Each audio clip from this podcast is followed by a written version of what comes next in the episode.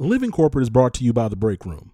Have you ever felt burnt out, depressed, or otherwise exhausted by being one of the onlys at work? You know what I'm talking about. Hosted by black psychologists, psychiatrists, and PhDs, The Break Room is a live weekly web show in the Living Corporate Network that discusses mental health, wellness, and healing for black folks at work.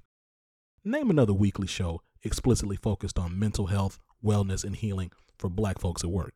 I'll wait. This is why you got to check out The Break Room, airing every Thursday at 7 p.m. Central Standard Time on livingcorporate.tv.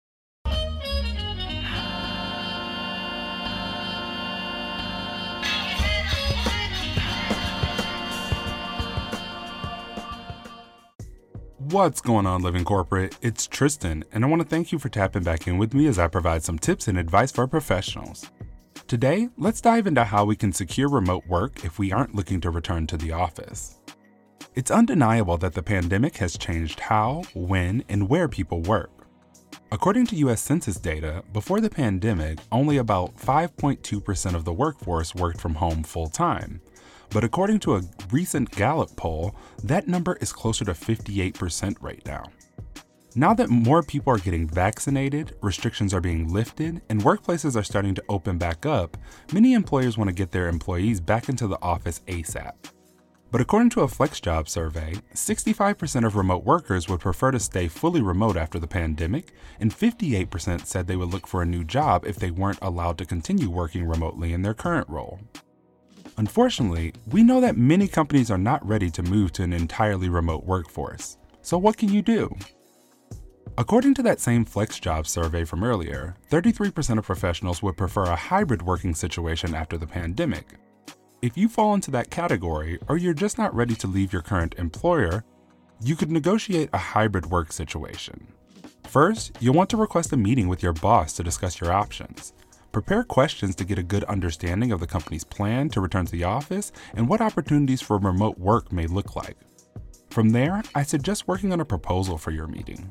This proposal should include an outright request to work from home for a certain number of days a week, your reasoning for the request, any professional or work related benefits of this arrangement, and an outline of your potential schedule and team communication plan.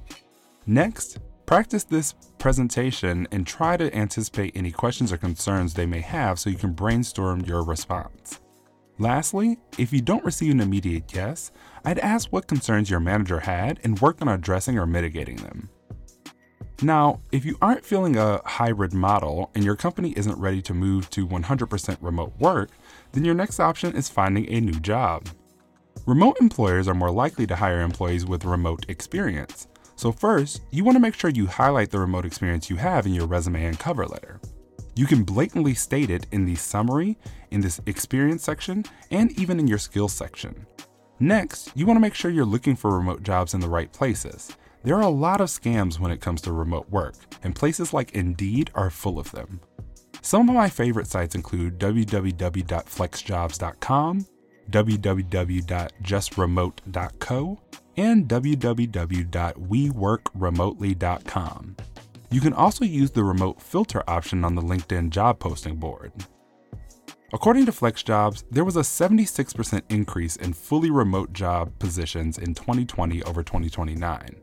Though you may have some competition, the roles are out there.